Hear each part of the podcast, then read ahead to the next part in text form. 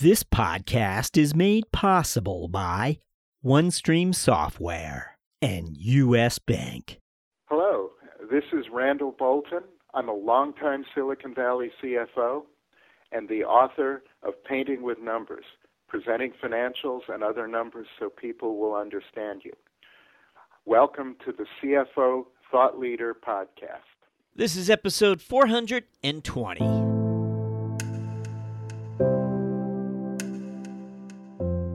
Any type of move, there are risks, and, and this one, um, I wasn't so much concerned about the risk attached with is it right from a business perspective or an experience perspective. It was more, quite frankly, family oriented. And, uh, you know, moving locations from North Carolina here to, to Indianapolis uh, always takes you know a lot of consideration and, and, thought process. But at the end of the day, uh, my wife and I thought it was you know a good move.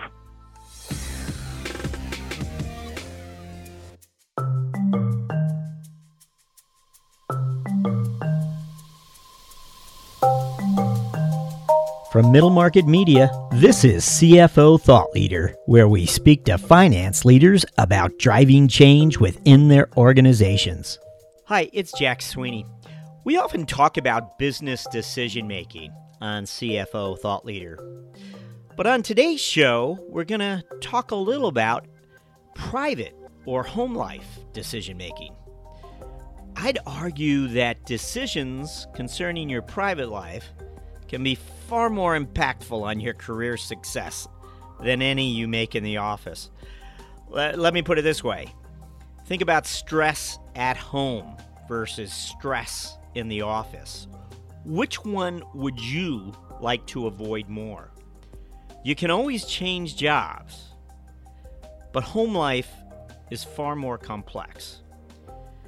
And uh, we don't intentionally interview our guests about their private lives, but every once in a while it pops up in our discussions, and I, I thought we could highlight today some of the finance leaders who let us know how, as they reflect back, personal decision making, private life, home life decision making was a critical component in their success and career building. We begin after these words from our sponsor.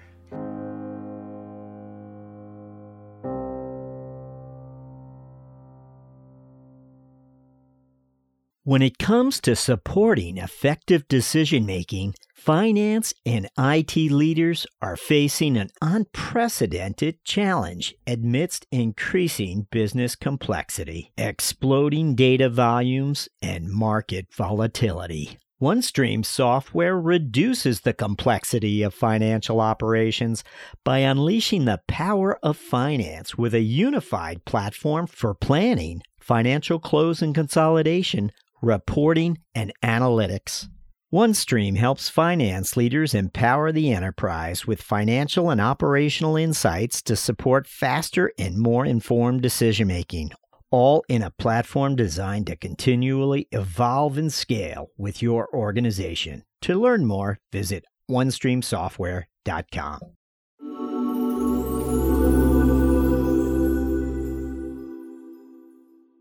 Hi, it's Jack.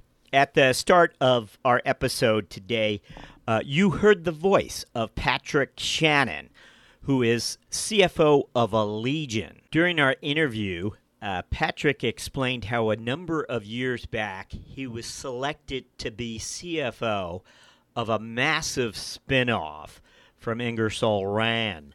Uh, it's a type of opportunity that comes along very infrequently, and one, given his experience, Patrick was an ideal candidate to fill.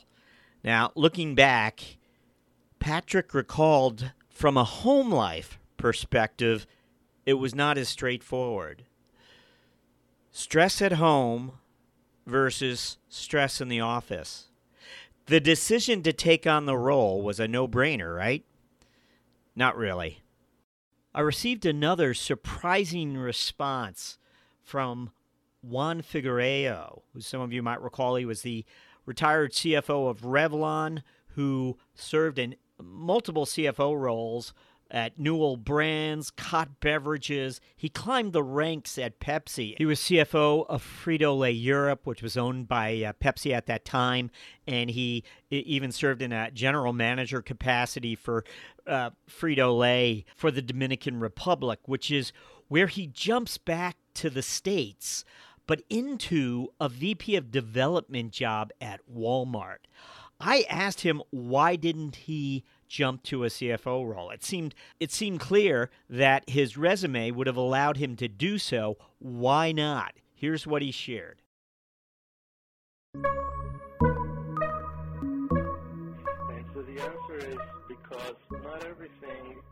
About work.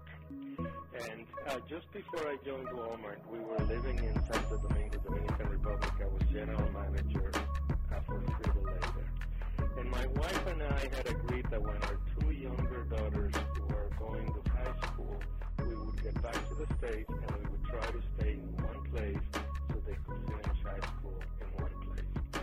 And so when I started looking to get back uh, to the States, and I started talking to Walmart, really, uh, it was about a CFO, regional CFO position. Um, but um, we had a very strong preference for Bentonville, Arkansas, believe it or not, because of the quality of the school system. Between Walmart, J.B. Hunt, and Tyson Foods, all of which are headquartered in that region, they had endowed this, the public school system uh, with a lot of talent. They brought the number one high school principal in the nation, the number one um, superintendent, uh, which was from somewhere in Michigan, and they had given the school so much money. It was just unbelievable the amount of resources they had. So that was a big factor in in my decision. I was there four years, and uh, I enjoyed those four years. But as you point out, uh, it was much narrower than anything I had done before. So after four years, I was ready.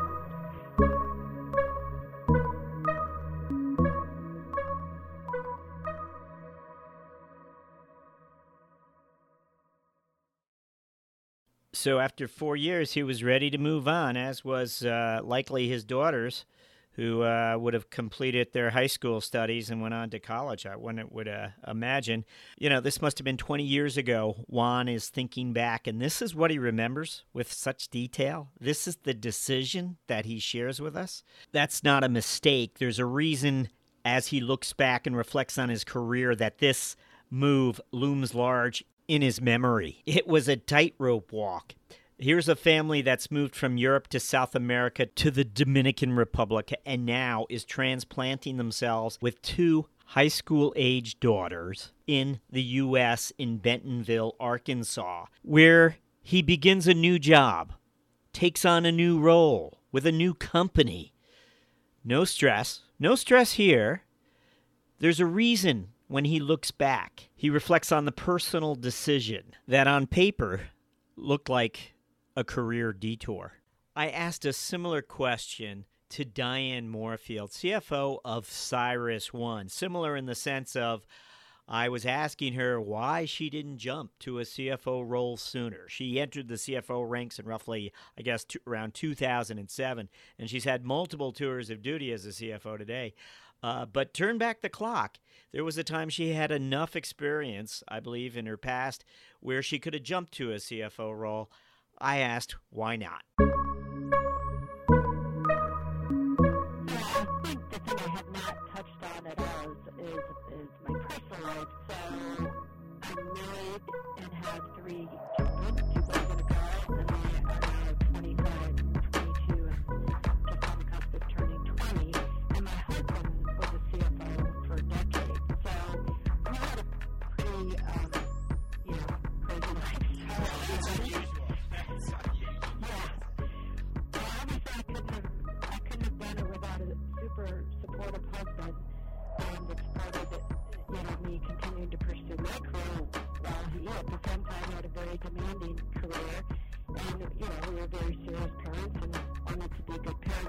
Three children. So one of the reasons I think I didn't happy to take a CFO role earlier in my career as my kids were younger, and at some point you have to make choices on how much can you balance. So that's probably, it was probably more the personal side that held me back a bit because the CFO role is way more intense than running investor relations, although the investor relations role was a very uh, demanding job as well. So I think partly it's, it's personal choices you have to make along the road. So I think that was one of the drivers, and one of the other is, you know, sometimes I would think, you know, was I was I ready to be a CFO yet? But again, you know, my husband supported my career as did I his, and you know, somehow we did manage to balance it all, and I think our three kids are, are you know, pretty stable and functional. Uh, at least way. No doubt Diane is a modest mom. And uh, I have to say, uh, how many CFO couples do we think are out there? I think this is. Uh, I, I, think we better do a standalone episode and go back there. We want to find out how personal and uh, professional decision making is done inside the Morefield home. a while back, we spoke with Roy Austin, who had for years resided in the accounting ranks of the Eastman Chemical Company. And only after there was a reduction in force and Roy took an early retirement package, he jumped in to a CFO role, first a controller and then a CFO role. What's interesting about Roy, and I think it's true uh, in regards to Juan as well, and both men are relatively retired. Roy keeps himself busy in a number of uh, consulting capacities, but we can say retired, I believe is when they look back on their lives, their careers, professional and personal, are much more intertwined. Uh, whereas when we speak to executives or you speak to a current uh, executive, it's sort of like those two lives are separate in their minds. Once you retire, once you step out of the everyday professional life, suddenly you look back and they're one. Anyway, this is my experience with Roy Austin. Here's Roy. Uh, one of the lessons that I took a long time for me to realize was that hard work isn't enough. I mean, I had this uh, when I joined Eastman, which is a great company. I'm not taking anything away from them. Um, but I had this naive idea that if I worked hard and did a great job, somebody would notice me and promote me. Um, and that, of course, is important. You have to do that. Um, but if I'm looking at the resume of two people and one, and they both have the same credentials, the same experience, the same work ethic, and I know one of them, and I know what their personality is and how they would fit into my department, which one am I going to hire? It's pretty obvious, and I did not understand the, the importance of building relationships with people. Uh, and so I just kind of kept my head down and, and worked hard. Uh, but I did not really reach, you know, my goals in a career. And when they had the uh, the reduction in force, and I was eligible for their retirement program, I, you know, to tell you the truth, I was burnt out. I thought, you know, my career's over. The uh, all the people, supervisors here are younger than I am, um, and so I, you know, marched off into the sunset, so to speak, and then got an opportunity to go to Savannah. And as uh, my wife Sharon often says, very few people get a second chance at a career. Uh, and I was very fortunate to be one of those, and uh, I loved every minute of it. Uh, and what I liked most about working for a smaller company than a large company was the fact that as a controller or CFO, you get involved in everything at Eastman, you work three or four years in one desk or assignment and then get transferred to another one. So over 29 years, you've got a lot of experience. But uh, that took 29 years. And I always felt like in one year at Savannah Manufacturing, I got more experience than I did in 29 years at Eastman. Uh, that's not Eastman's fault. That was my fault. It was my fault for not uh, understanding how to build a career in a large company. And I made some mistakes along the way and, and made a couple people mad, being a little bit outspoken at times. Um, and that didn't that didn't help either. So, but you know, you learn from your mistakes. Uh, hopefully, uh, if you don't, then that's an even bigger problem. Guess the, the aha moment, if you will, is uh, really when I finally began to realize how important relationships were with people. It's not something that you do to try to gain things. It's just because you enjoy people and you enjoy helping them out. Um, and when those things started to click, uh, rather late in my career, shall we say, uh, then uh, you, you know you go on from there. Uh, I see a lot of bitter people in the world who, um, you know, I went through a divorce in 1993, and people that have the hardest time recovering are the ones that say it was all the other person's fault. Uh, well, if you can't admit that you made a mistake, you can't learn anything. If you can't learn anything, then you can't grow as a person and you can't move on into the future.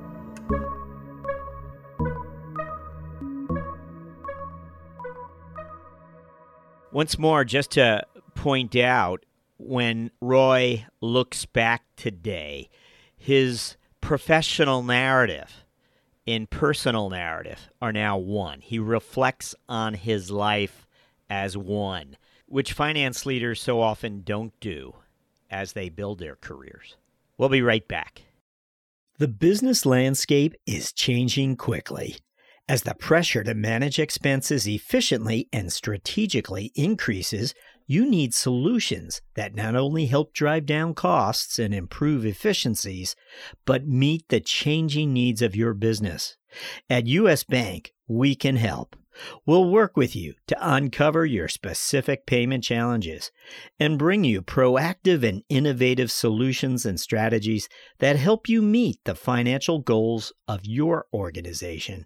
Our commitment to doing the right thing for our customers has earned us the designation of one of the world's most ethical companies from the Ethisphere Institute for six years in a row. To learn more, visit us at usbpayment.com. One of the more compelling professional narratives that has been shared with us in the last 12 months was that of Kim Drapkin, CFO of Jounce Therapeutics. Kim was featured on episode 358. Throughout the episode, Kim shares insight into her professional and private life decision making the important balance that she has been able to achieve. Here's some of what Kim shared with us.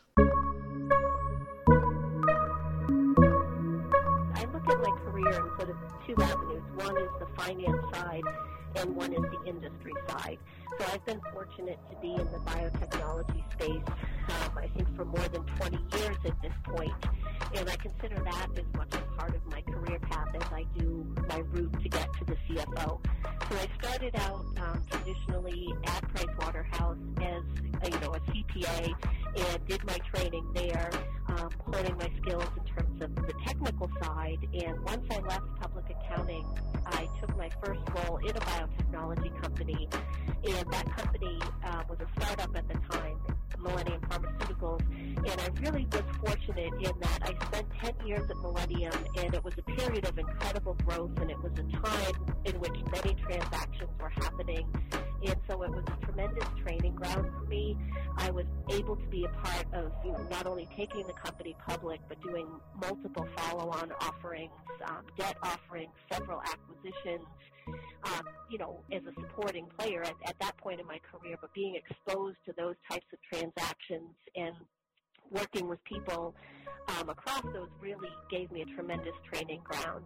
So I was fortunate um, in my career at Millennium. At different times, I worked for different CFOs, but towards the end of my tenure there, I worked for um, Marsha Fanucci, who you know, a female CFO, and you know, we were talking about being a CFO and being a woman. And one of the things she said to me is, you often look at any situation that's presented to you and you think you don't have a choice. So if your child has a science fair and you have a big meeting at work, she said that, you know, in her younger years, she always made the mistake of saying, oh, I, I can't go to the science fair. I don't have a choice. I have to do this work thing. And, you know, she was older than I was and, and had experienced these things. And she said to me, she's like, do me a favor. And every time you're faced with a choice like that, stop, look in the mirror, and say to yourself, that I'm good at what I do and I do have a choice. And every time I've been faced with a difficult decision, particularly with family life balance or things like that, I've always been reminded of that. And it's a piece of advice I've sort of hijacked from her that I've given to other people. And it really has helped me in a number of ways um, during my career. And it's something that um, I thought was a great piece of advice.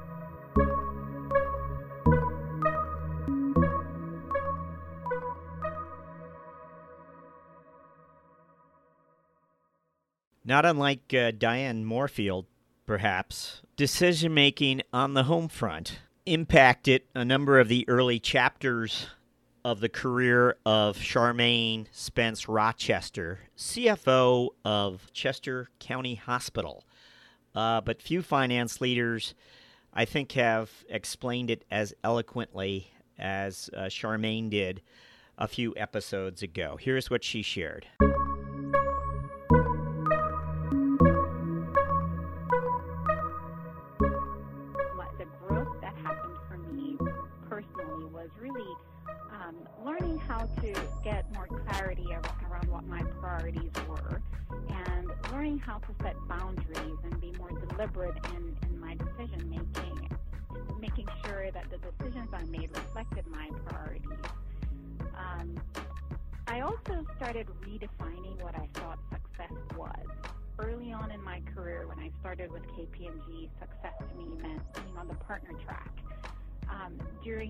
This season of my career where, you know, I'm managing being uh, the wife of an active duty military member and a mom at the same time, success for me became knowing that my children felt happy and safe and making sure that my husband would look forward to coming home from a deployment. So I learned a lot about myself and what was important to me during that phase of my career. So the third phase of the third phase of my career is what I would call the, the autumn phase, which is another shift. But now it the, the rhythm is changing as far as how I'm looking at my career. So my husband at this point has retired from the Navy, so I'm no longer influenced by duty stations as far as my career is concerned.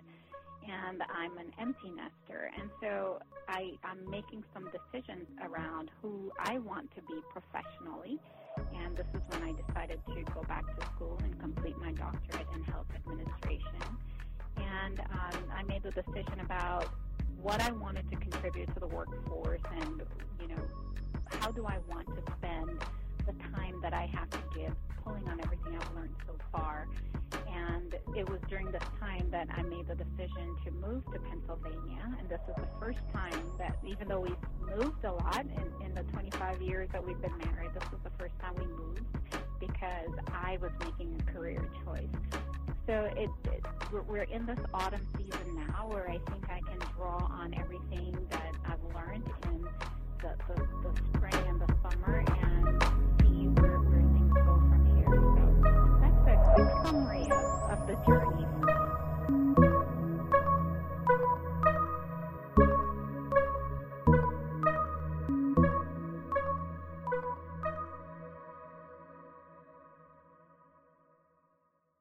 And so, decision making related to the home front. I'm feeling a little uh, thoughtful this episode, a little bit contemplative.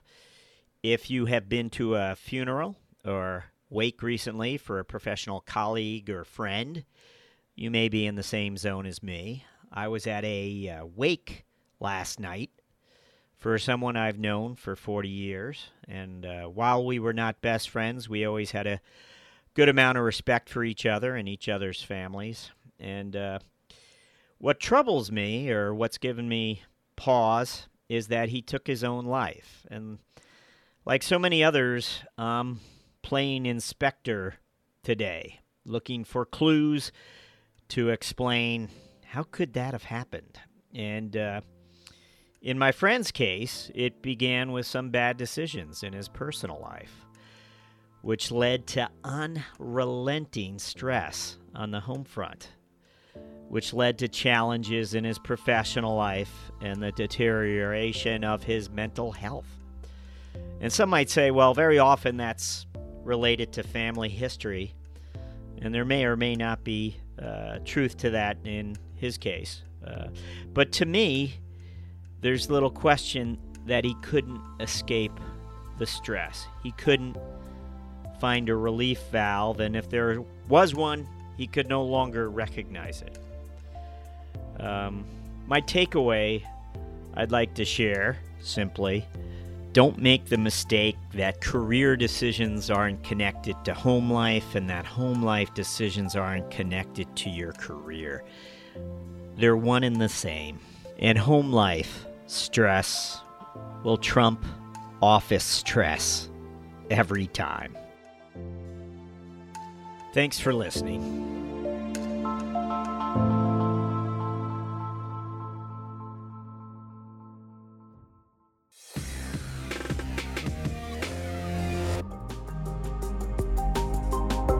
Thought Leader listeners, whether you've already ascended into the ranks of finance leaders or have only just begun the journey, your professional narrative needs a reboot. Join our email list at CFOThoughtLeader.com and receive my latest email series, Finance and the Power of Narrative. It's time to mobilize the past to achieve your goals. Thank you for listening.